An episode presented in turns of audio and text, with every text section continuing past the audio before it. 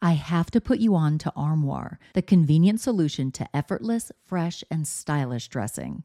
With an Armoire membership, you can curate the perfect wardrobe with high quality, unique brands tailored specifically to your taste.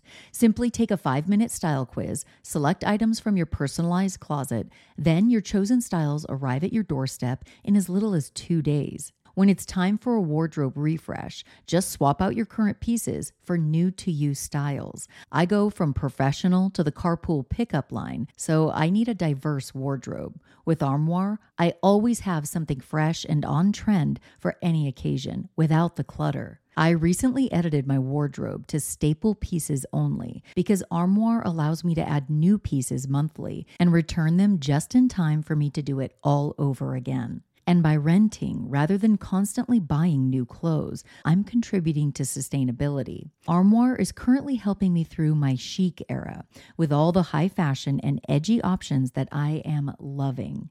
And the empowering aspect of supporting a women founded and women led business is so cool. With their personalized styling suggestions and diverse designer offerings, Armoire has helped me define and refine my personal style, even as trends evolve and my body changes. Whether it's a date night, a professional event, a formal affair, or just a trip to the grocery store, Armoire ensures that I am always dressed to impress effortlessly. Right now, my listeners can give Armoire a try and get up to 50% off their first month. That's up to $125 off. Just visit armoire.style slash murderish. That's armoire.style, A R M O I R E dot style slash murderish to get up to 50% off your first month and never worry about what to wear again. Try Armoire today. This episode is brought to you by Shopify. Whether you're selling a little or a lot, Shopify helps you do your thing, however you cha-ching. From the launch your online shop stage, all the way to the we just hit a million orders stage. No matter what stage you're in, Shopify's there to help you grow. Sign up for a $1 per month trial period at shopify.com slash special offer, all lowercase. That's shopify.com slash special offer. Stay tuned at the end of this episode to hear about a really exciting event I'm hosting along with my friends, Aaron and Justin, hosts of the Generation Why podcast. Also, this episode involves discussions about racism and sexual assault. Please take care before listening.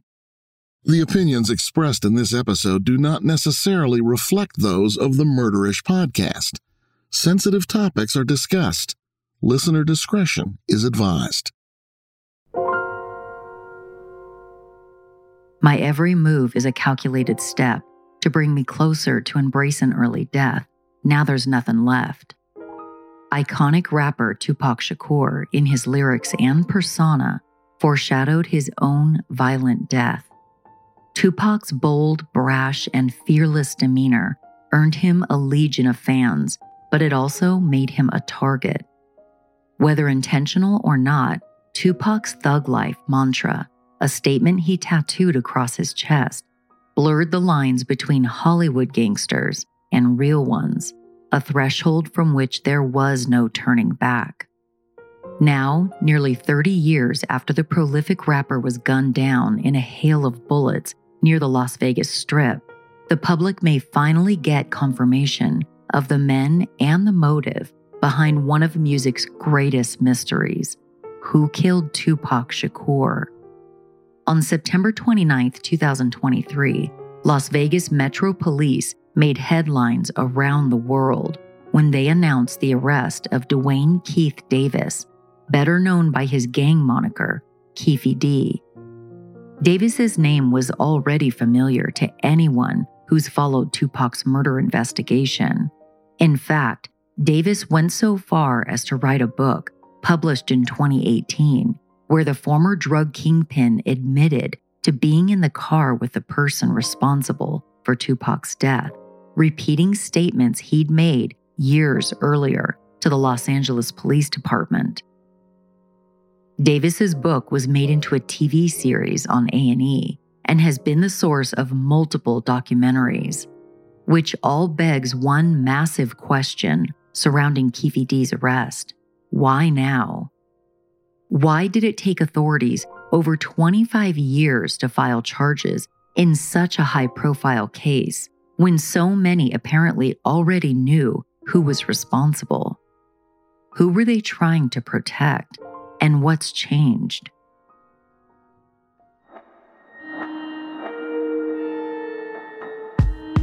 This is Jami, and you're listening to Murderish. Join me as I revisit the facts of the 1996 murder of rapper Tupac Shakur and what recent developments might mean for finally getting resolution in one of history's great unsolved mysteries.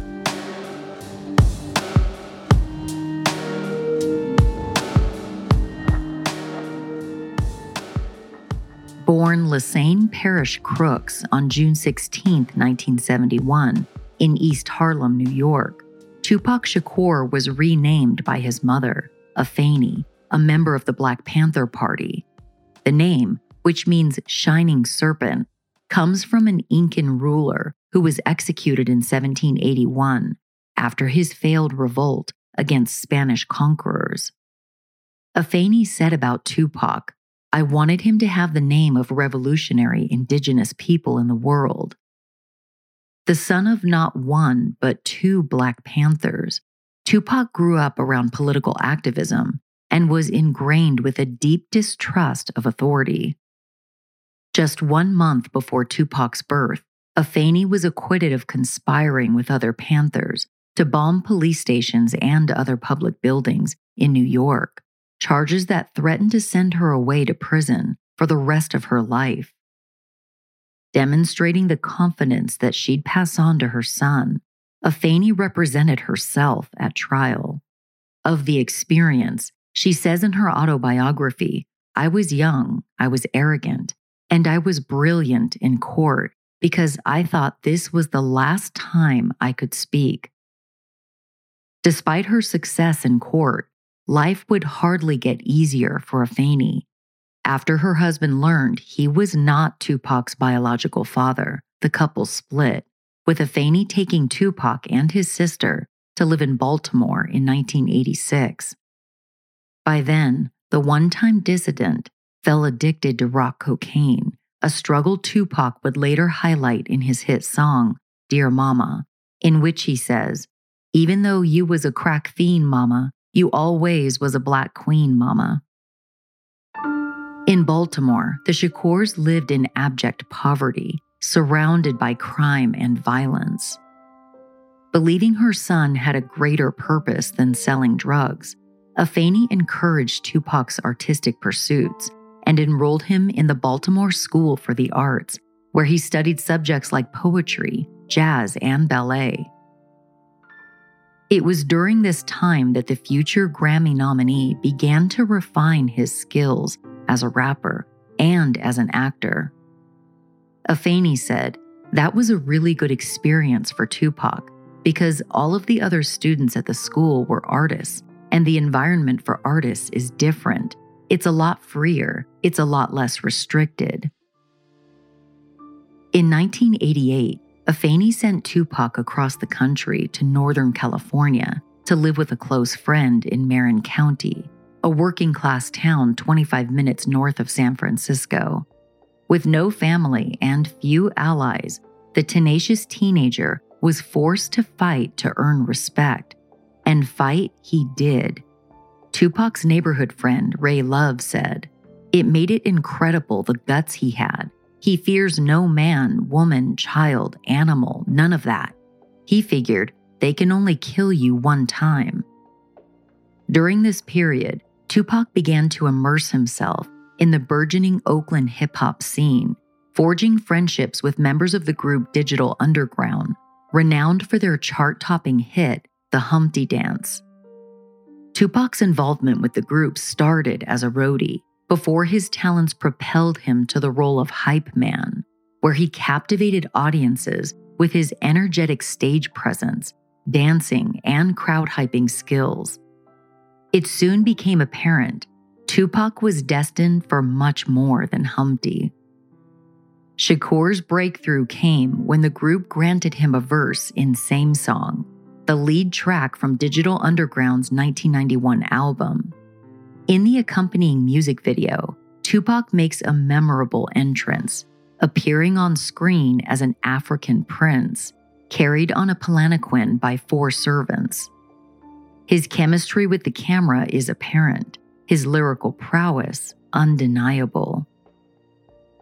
The founder of Digital Underground, Greg Jacobs, better known as Shock G, said of young Tupac, We were like family to him. We got him his first apartment. He had no credit. He couldn't drive. He had no driver's license. After less than a year touring with the group, Tupac was ready to embark on his solo career. His debut album, 2Pacalypse Now, garnered immediate acclaim. On it, Shakur established himself as less gangster rapper and more warrior poet, touching on issues like social justice and police brutality.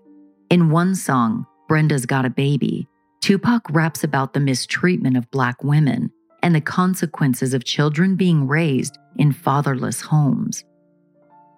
Shakur's delivery, oozing with passion and authenticity, resonated with audiences in a way that few artists have been able to emulate. Fans from all walks of life, regardless of race and ethnicity, embraced the rapper's persona. By the time Shakur released his second album, he'd already ascended to hip hop's highest echelons, soon followed by opportunities in film and television. But his fame was not without controversy. Just as his career was reaching orbit, the rapper nearly lost everything. In 1995, a 19 year old female fan told police that she was gang raped after going to visit Tupac at a New York City hotel, an allegation the rapper adamantly denied. Ayanna Jackson, who's spoken about the events of that night publicly, told Vlad TV that she and Tupac had already had sex multiple times before he invited her to the Parker Meridien Hotel in Midtown Manhattan. Jackson said she was alone in a room with Tupac when three men stormed inside and raped her while a bodyguard looked on. Tupac and his road manager, Charles Fuller, were taken into custody and accused of three counts of first degree sexual abuse and sodomy. They were also hit with gun charges after police found two guns in the $3,000 a night hotel room. Ayanna Jackson would testify at trial about Tupac's callousness. She said on the stand, Once I caught sight of myself, I sank down on the floor and started to cry. They came out, picked me up, and brought me back into the suite. Tupac was lying on the couch. In my mind, I'm thinking, this motherfucker just raped me, and he's lying up here like a king acting as if nothing happened. So I began crying hysterically and shouting, How could you do this to me? Tupac was outspoken before, during, and after proceedings, quick to point out that he was the only person in the hotel room that night facing serious charges. Shakur said to a group of reporters outside the courtroom, It's not about me anymore. It's just about loud rap music tattoo having thugs. It's about some nightmare these people are having. In a sick twist of fate, Tupac almost didn't live to learn the outcome. While visiting a local recording studio, the 24 year old and two members of his crew were confronted by men with guns in the lobby. Tupac was shot five times. Miraculously, he survived. The near death experience did nothing to dissuade jurors. On February 7, 1995, they convicted the rapper of felony sex abuse, and a judge sentenced him to between 18 months and four and a half years at Clinton Correctional Facility in New York. Tupac showed up to sentencing in a wheelchair, his head wrapped from where a bullet had grazed his skull.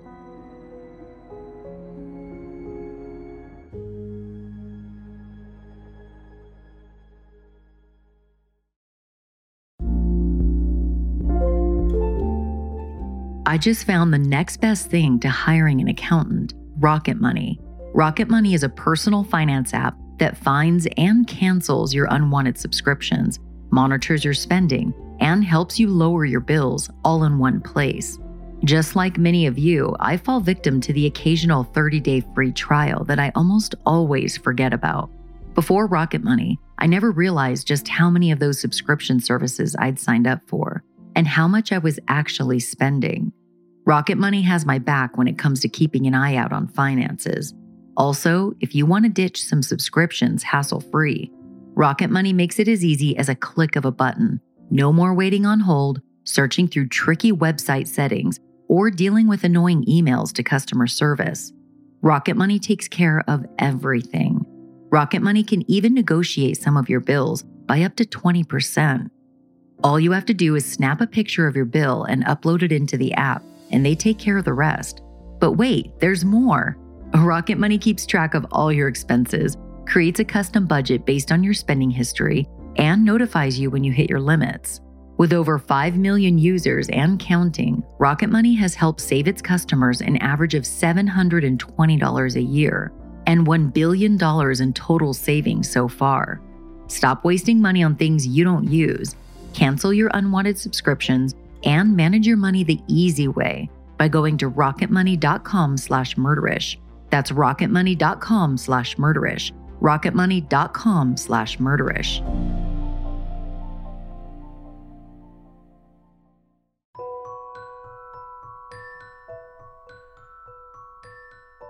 Most inmates at the prison greeted Tupac with respect, but he was forced to serve his time in protective custody. While spending hours alone in a small cell, Shakur had nothing to do but dwell on his near death experience. He became convinced that Biggie Smalls, the notorious B.I.G., and Sean Puff Daddy Combs, two New York rap stars, had something to do with it. Stoking that fire was Marion Suge Knight, then CEO of Death Row Records, a Los Angeles based studio that was competing with Sean Puffy Combs' Bad Boy Records for rap supremacy. When Tupac was released just nine months into his sentence, Suge was there to greet him. Within days of his newfound freedom, Tupac signed a multi million dollar contract with Suge Knight and Death Row Records. He also landed acting roles in two films the first album released after his prison term, All Eyez on Me, which Tupac wrote almost exclusively while incarcerated, debuted at number one on the Billboard charts and went on to sell over 5 million copies. The two disc set is widely considered the rapper's greatest work. By the time 1996 rolled around, Tupac was the undisputed king of rap, earning millions and living in a mansion in exclusive Calabasas, California. But rather than use his newfound wealth and fame to escape the gang life, Tupac embraced it. For that decision, he would pay dearly.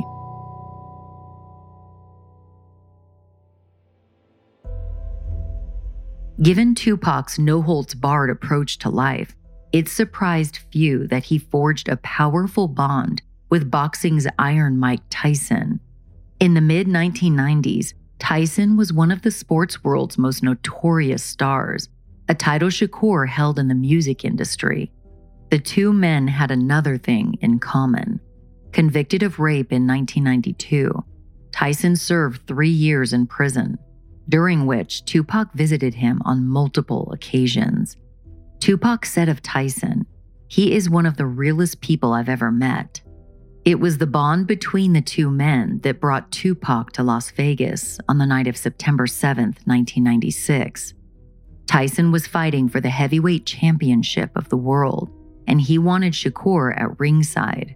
When Tupac tried to back out of the trip at the last minute, Tyson pressured him to come, asking Tupac to bring a tape of a rap song he recorded specifically for the fighter. At the time of the trip, Tupac and Suge were embroiled in an ugly dispute with Biggie and Puffy. What had begun as a war of words between East Coast and West Coast factions had become something far more serious. Like a match to gasoline, enter the Crips and the Bloods. Given Suge's known affiliation to the Bloods, Sean Puff Daddy Combs allegedly turned to the rival Crips for protection while on a West Coast tour. It was through Eric Von Zip Martin, a Harlem music aficionado, nightclub owner, and street entrepreneur, that Puff Daddy was introduced to a Southside Compton Crip by the name of Keffe D. Keffe D said to Vlad TV of Puff Daddy, I guess you could say he was smart. The dude after me wears the red. I need the blue. After months of posturing and one near brawl at the Soul Train Awards, it was Tupac who landed the devastating blow. In a shockingly brazen move, Tupac verbally attacked Combs and Biggie Smalls in his 1996 song Hit 'em Up, telling Biggie that he had sex with his wife, R&B singer Faith Evans, and saying both men deserved to die. The song was released in June of 1996, just 5 months before Tupac's fateful trip to Las Vegas. On the morning of September 7, 1996, Shakur set off from his home outside Los Angeles with his girlfriend and his cousin in tow. The trio drove across the California desert, arriving in Vegas around 3 p.m. Tupac told the women to remain in the hotel room for their own safety, suggesting the 25 year old might have had a sixth sense about the violence that was about to ensue. Tupac met up with Suge Knight so they could attend the Mike Tyson fight at the MGM Grand Arena together. The two arrived dressed as hip hop royalty Knight in a burgundy blazer, black shirt, and a black fedora. Tupac in a black and white designer suit with diamond studded nose rings and earrings. The men were seated in the first few rows as Tyson entered the arena to the thundering sound of Tupac's voice. The champion, Mike Tyson, making his first defense of his reacquired WBA heavyweight title. Former undisputed heavyweight champion, of course, the youngest champion in heavyweight history. After all the hype, the bout was a flop. Tyson knocked out his opponent in less than two minutes, making it one of the shortest championship fights in boxing history. Tupac was nonetheless ecstatic, catching Tyson as he made his way back to the locker room. With cameras flashing, the two men embraced emphatically as Tupac congratulated his friend on the easy victory. The pair had plans to meet up later that evening at Knight's club, the 662. They would never see each other again.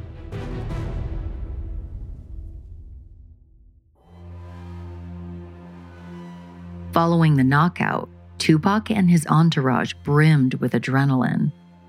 Rather than using the underground exits to leave the arena, Tupac, Suge, and an entourage of five cut a path directly through the crowded casino. As they neared the valet, a member of their crew caught a glimpse of a familiar face near an ATM. The man's name?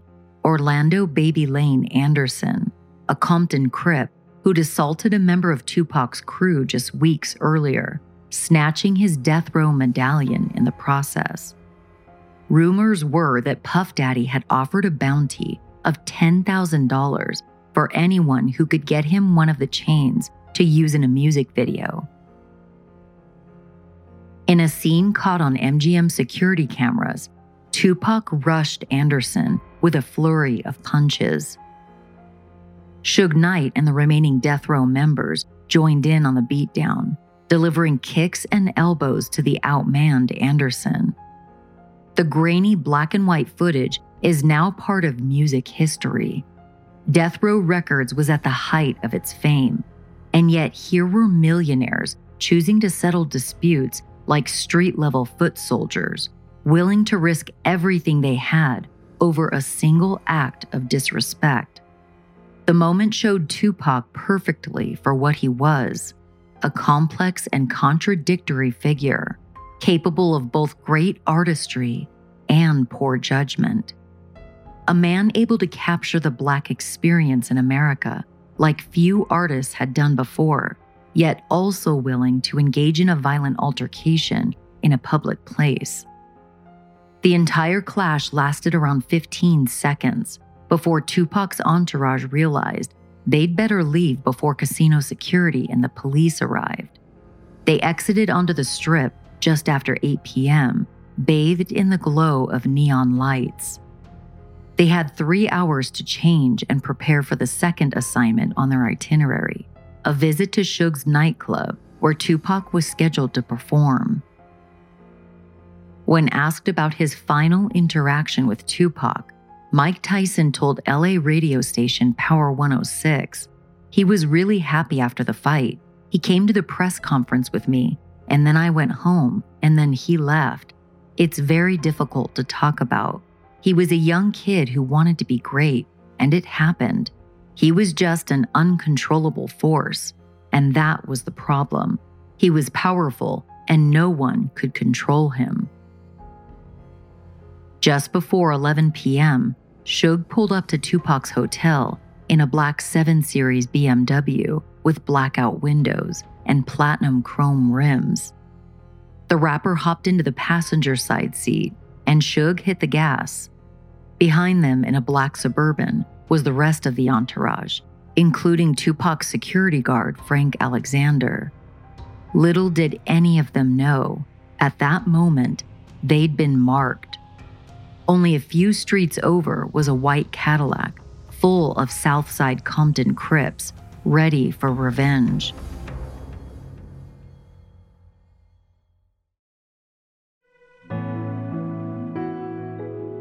For the seasoned reader, it's often difficult to discover new authors when everyone is suggesting the same classic books over and over. But I'm not here to complain. I'm here for solutions. Reading just got better with Book of the Month. Book of the Month's mission is to help readers discover new books they love and to promote the work of emerging authors. My favorite thing about Book of the Month is that they make reading easier and more fun. They also help take some decision fatigue off your shoulders by carefully curating five to seven of the best new books for you to choose from, which are all great, so there's really no wrong choice. By focusing their selection on new and upcoming authors, they help us readers venture beyond our regular genres. From selecting your next read to getting it in the mail, Book of the Month makes the entire experience fun and seamless. Books are delivered in a bright blue box, and you're able to track your reading progress in their app with reading challenges, rewards, and lots of other fun surprises. They also just launched curated audiobooks, so members can choose between a hardcover or audiobook each month. I'm excited to read my book for the month, The Maid by Nita Prose. Although I'm looking forward to the book itself, I'm also looking forward to tracking my progress and participating in the app's challenges. Make reading better by joining Book of the Month. For a limited time, you can get your first book for only $5 if you join and enter the code for you at bookofthemonth.com. Again, that's your first book for only $5 by using code for you at bookofthemonth.com. Hey, it's Kaley Cuoco for Priceline. Ready to go to your happy place for a happy price? Well, why didn't you say so? Just download the Priceline app right now and save up to 60% on hotels. So, whether it's Cousin Kevin's Kazoo concert in Kansas City, go Kevin, or Becky's Bachelorette Bash in Bermuda, you never have to miss a trip ever again. So, download the Priceline app today. Your savings are waiting Go to your happy place for a happy price. Go to your happy price, Priceline.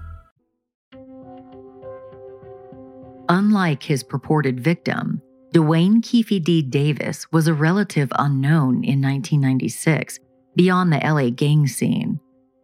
Born in Compton on June 14, 1963, Davis, the son of a U.S. Marine, called the city home before it earned its gangland reputation. When his parents moved there in 1965, Compton was primarily a white neighborhood made up of middle and working class families. Davis, one of 11 children, recalls being the target of racism, telling Vlad TV, One day, me and my moms were coming from the store, and some white dudes in a 57 Chevy came up, and I was like four or five years old and called us a bunch of N words. I felt scared because I remember Martin Luther King had just passed away. The friction between blacks and whites gave rise to two organizations that would one day have a global impact the Crips and the Bloods. The groups were offshoots of gangs formed by young black men as a means to protect themselves from white and Mexican rivals. The Crips came first, started by two high school students, Raymond Washington and Stanley Williams, in 1969. The gang affiliated itself with the color blue. They grew quickly in size and influence. By the early 1970s, the Crips were one of the most powerful gangs in South Central, known for using murder and mayhem to control the local drug trade. The response was the Bloods. Originally known as the Piru Street Boys, after a neighborhood in North Compton, they changed their name to the Bloods in 1972 and adopted the color red. Today, the two gangs and their loosely related networks boast as many as 60,000 members in 41 U.S. states, over 60 countries, and three continents. As more Black families like Keffe D's came to Compton to realize the dream of homeownership, white families headed for the suburbs. By 1975, Compton was 60% Black and 30% Hispanic. Services declined, stores shuttered, the LAPD turned a blind eye. Before long, it was the gangs that ran South Central. Some of the first gangs to form had names like the Grandies, Boot Hill, and Nutty Block. Duane Davis, then a ball boy for Compton College, was just 12 when he joined a Southside clique that went by the moniker the US Boys. The small time crooks were soon swallowed up by the larger Crip organization, and Davis's focus went from sports to theft, robbery, and drug dealing. He told Vlad TV, We was all like family, we stuck together. I was from that neighborhood, so I figured why not ride with that? Membership in the Crips meant living in a never ending battle with the rival Bloods. Any interaction, no matter how mundane, could turn violent. What began as fistfights over turf, the Bloods in the north and the Crips in the south, soon gave way to gunplay. Amid this constant warfare, Duane Davis transformed into Keffe D, while selling weed to members of the Compton College baseball team, Keffe D was introduced to a coach who introduced him to a more profitable venture cocaine. In the days before crack arrived on the scene, Keffe sold white powder for $50 a tea or teaspoon. He wore blue, drove a white 68 Chevy, and carried a 9 millimeter. Serving time for various crimes became second nature. In 1983, a judge sentenced Keffe to four years in prison for selling drugs and aggravated assault after he responded to a beatdown with a 30 30 rifle. Fortunately for the victim and for Keffe, he only used the butt of the gun in the attack, sparing himself a possible life sentence.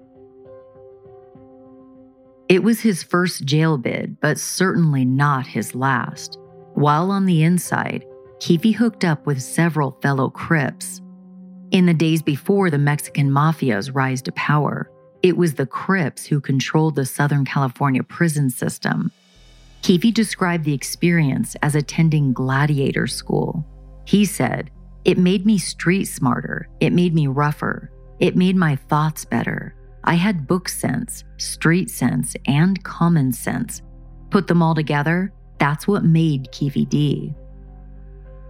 Back on the streets, the laid back gangster used a connection with a Colombian drug dealer to become a shot caller, selling kilos of cocaine wholesale. Keffe's status as a leader in the Southside Crips gave him a front row seat to the next big thing to hit Compton gangster rap. The rise of Easy E, Dr. Dre, and Ice Cube transformed the small South LA city into the center of the rap universe. Initially dominated by East Coast acts like Run DMC and Public Enemy, hip hop in the early 90s was all about California, and more specifically, the Golden State's gang culture. America's youth, from the inner cities to the suburbs to the rural hamlets, could not get enough of the genre. Soon, songs glorifying violence, shootings, drug use, and prostitution were getting regular radio airplay, and their albums, remember, these were the days before digital music, were selling by the millions. Suddenly, the gangs that made millions in illicit activities like drugs and guns saw a potential new profit stream the entertainment industry. Both Bloods and Crips found a foothold in the burgeoning gangster rap money machine, starting with Death Row Records founder Suge Knight, an avowed Blood. Keffe D and the Southside Compton Crips provided protection for Easy E, who, unlike many hip hop artists of his day, actually did the things he rapped about in the studio. Before long, the line between art and reality began to blur. No longer were these artists just rapping about the gang life, they were living it too. Given the environment, a mid level cocaine dealer and street thug like Keffe D was able to get FaceTime with one of music's biggest moguls, Sean Puff Daddy Combs.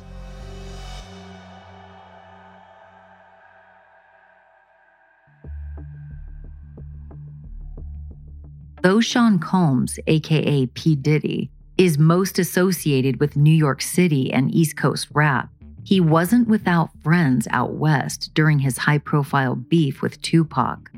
Keffe D says he got to know P. Diddy through Eric Von Zip Martin. According to writer Jackie Jasper, Zip knew every OG on the East Coast and practically every new kid on the block across the nation. He drove a bulletproof Mercedes operated offices on both coasts, and moved effortlessly in and out of both entertainment and underworld circles. According to Keffe, who now resides in a Clark County detention center, it was P. Diddy who suggested the hit on Tupac one day, while he and Keffe were out eating pastrami sandwiches and drinking pink champagne in a New York restaurant. It should be noted that Keffe has occasionally made conflicting statements about the circumstances surrounding Tupac's murder. Sean Diddy Combs, for the record, has adamantly denied any involvement in Tupac's death. Keffe said that Diddy told him, I need to speak to you, big dog, and the pair went to the side to talk. According to Keffe's autobiography, Compton Street Legend, it was at that moment when the music mogul said he had problems he wanted handled, which the gangster interpreted as a suggestion to kill Tupac and Suge Knight. Keffe D says he replied to Diddy, That's not a problem. We can make that happen. Whether it was a hit for hire or simply gang retaliation, there's little doubt today who was responsible for Tupac's murder the Southside Compton Crips. According to Keffe D, after Orlando Baby Lane Anderson's beatdown inside the MGM Grand Hotel, the Crips regrouped in a parking garage off the strip to decide their next move. Anderson was Keffe's nephew. It was decided then that Tupac and Suge needed to die. The only problem, according to Keffe, the Crips had left their guns behind in Los Angeles. Enter Zip Wright. Keffe D says in his book that it was East Coast gangster Zip who had a Glock stashed in his car that he handed over to the Compton Crips. Four men then jumped in a rented white Cadillac and headed to Suge Knight's Club 662 looking for their targets. It was just after 9 p.m. After staking out the club for less than 45 minutes, the group grew anxious. According to Keffe D, they decided to make a liquor run and look for Tupac and Suge elsewhere. By fate or pure coincidence, the Crips spotted their targets in a black BMW just a short distance away from the club. Keffe said in his book that one of the Crips heard a woman scream, It's Tupac, it's Tupac, and he immediately saw the famous rapper hanging out the window of the BMW. The white Cadillac quickly made a U turn and began to tail Suge's BMW. At the intersection of Flamingo Road and Koval Lane, The BMW was forced to stop at a red light, allowing the Crips to pull up alongside Tupac and Suge.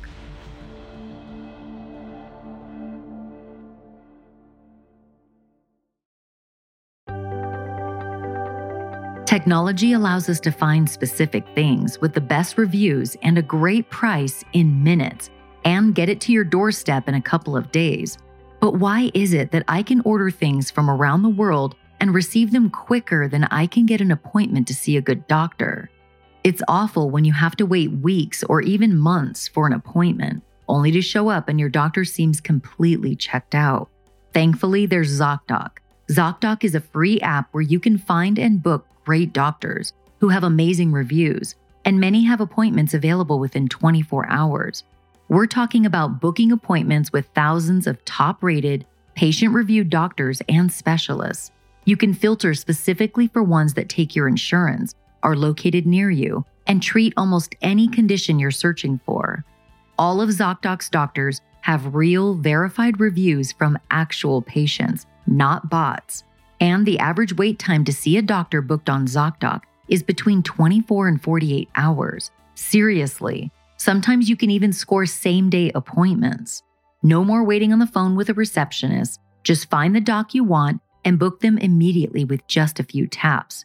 It gives me such peace of mind knowing that I have the ZocDoc app ready to go on my phone for quick medical attention when my family and I need it. Go to ZocDoc.com slash murderish and download the ZocDoc app for free. Then find and book a top rated doctor today. That's zocdoc.com slash murderish. Zocdoc.com slash murderish.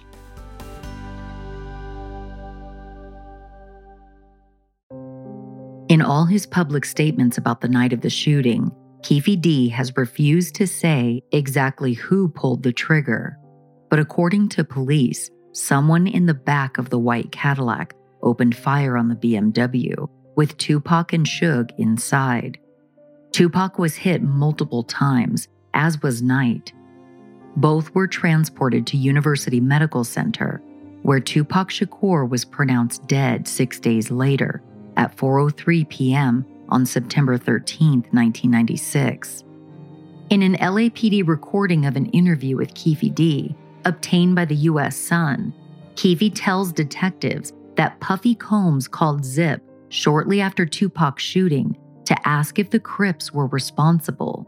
When P. Diddy learned it was their crew that shot the rival rapper, Keffe D says he was happy as hell. So far, police have made no mention of Sean P. Diddy Combs or said anything to suggest an arrest is likely or imminent. Most have said publicly they believe the shooting was nothing more than retaliation for Tupac's attack on Anderson in the Vegas casino. Orlando Baby Lane Anderson was interviewed by police after the shooting, but wasn't arrested. LAPD found a Glock pistol in Anderson's home, but forensic testing on the gun resulted in inconclusive data. If Anderson was responsible for Tupac's death, the public will never know for sure. The young man was killed just two years later, in 1998, in Willowbrook, California, in a gang related shootout. He was 23 years old when he died.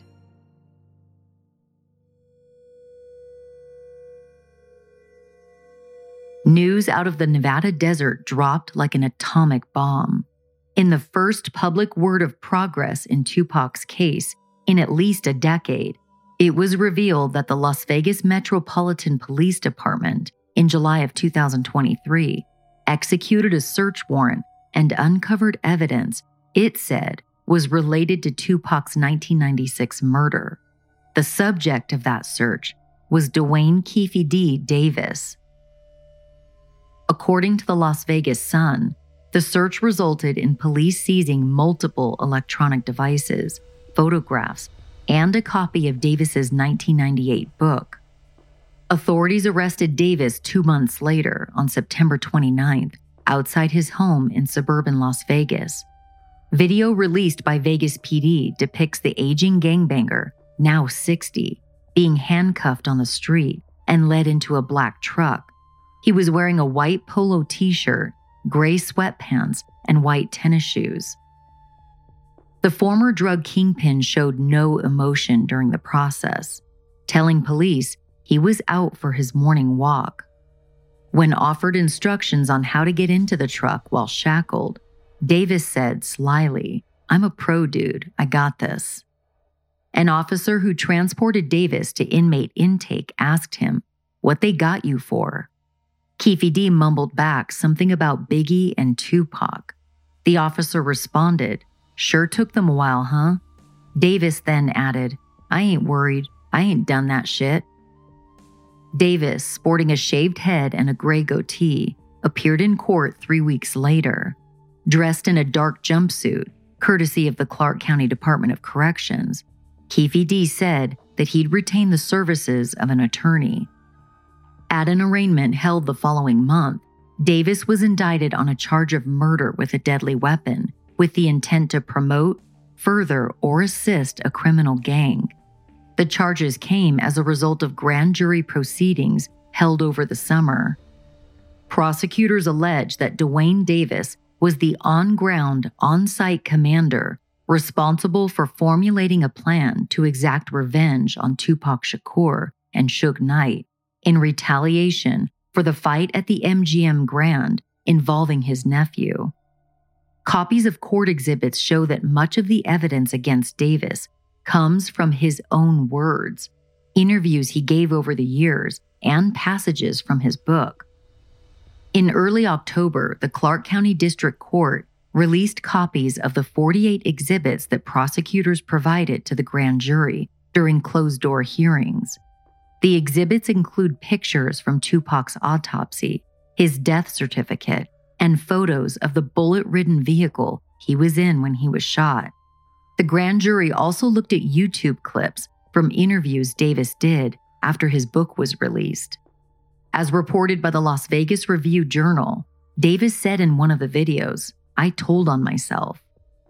According to RJ reporter Katelyn Newberg, during grand jury proceedings, a man affiliated with the Southside Crips testified that his roommate, who was in the Cadillac's back seat, DeAndre Dre Smith, had confessed to pulling the trigger.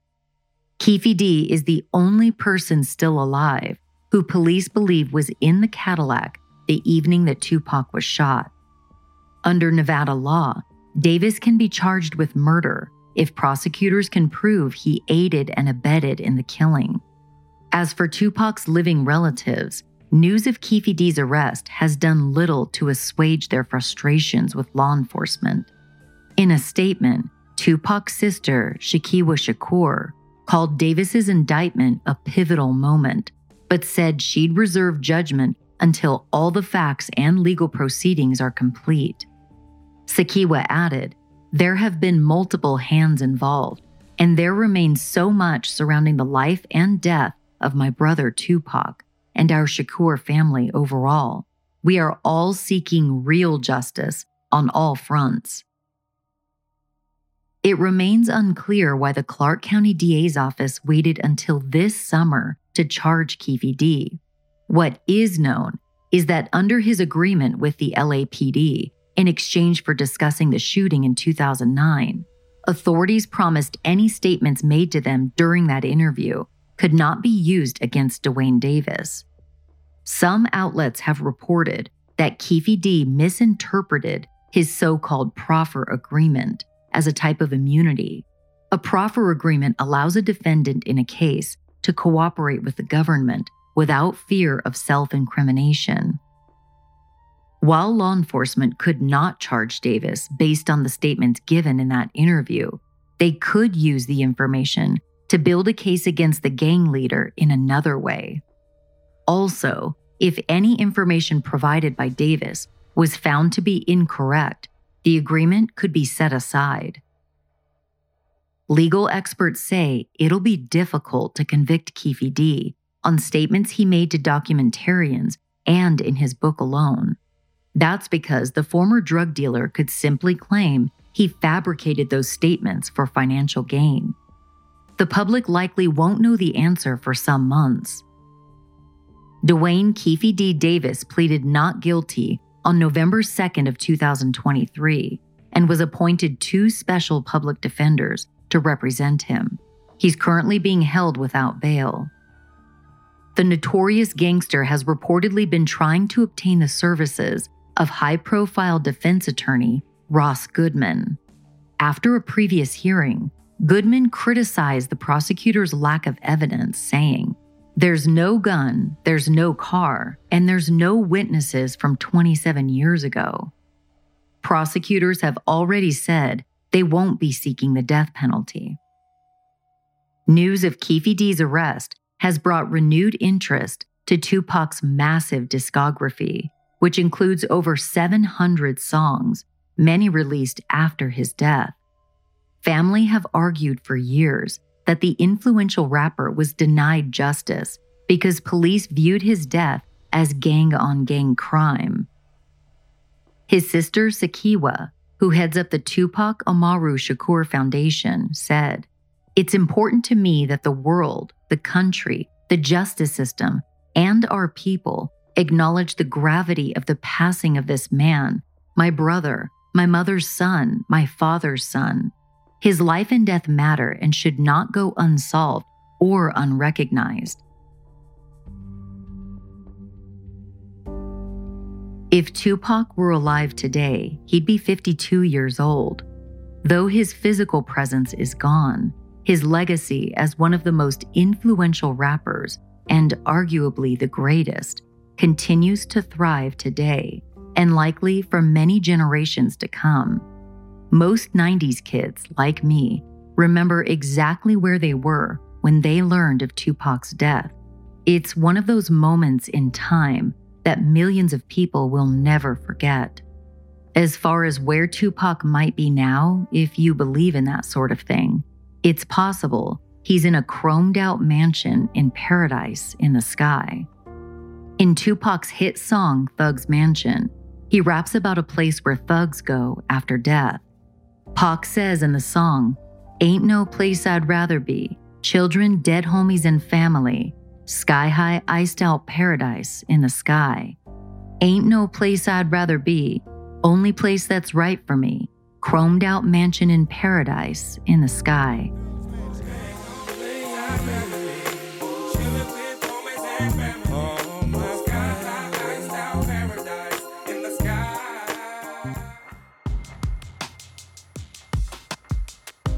Thanks for joining me on this episode of Murderish. Share your thoughts about this case with me on Instagram or TikTok.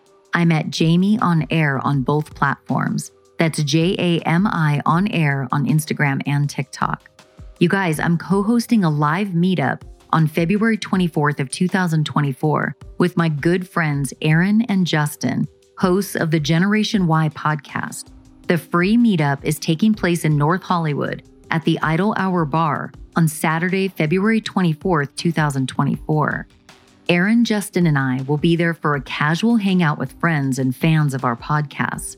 Mark your calendars for February 24th, 2024, and join us in Los Angeles for a casual and fun evening. Go to murderish.com or Instagram at Jami on Air for more event details. I hope to see you there. If you enjoy Murderish, do me the biggest favor and leave a positive rating and review in Apple Podcasts or wherever you're listening now. I want to make sure one more time that you're following me on Instagram and TikTok at Jami on Air because I recently started a true crime TV club called Serial Streamers, which is just like a book club, only it's a club for people who binge true crime documentaries. If you want to join the Serial Streamers TV club, all you have to do is follow me on Instagram at Jami on Air and watch for videos about the latest TV series we're watching together so you can join us in the comments and share your thoughts on each series. That's Jami on Air on Instagram and YouTube. If you want ad free episodes of Murderish, sign up for Murderish Behind the Mic on Patreon or just go to murderish.com and then you can start enjoying ad free episodes right away. This episode was researched and written by Kay Brandt. Visit murderish.com for a list of sources used for this episode. And remember, listening to this podcast doesn't make you a murderer, it just means you're murder ish.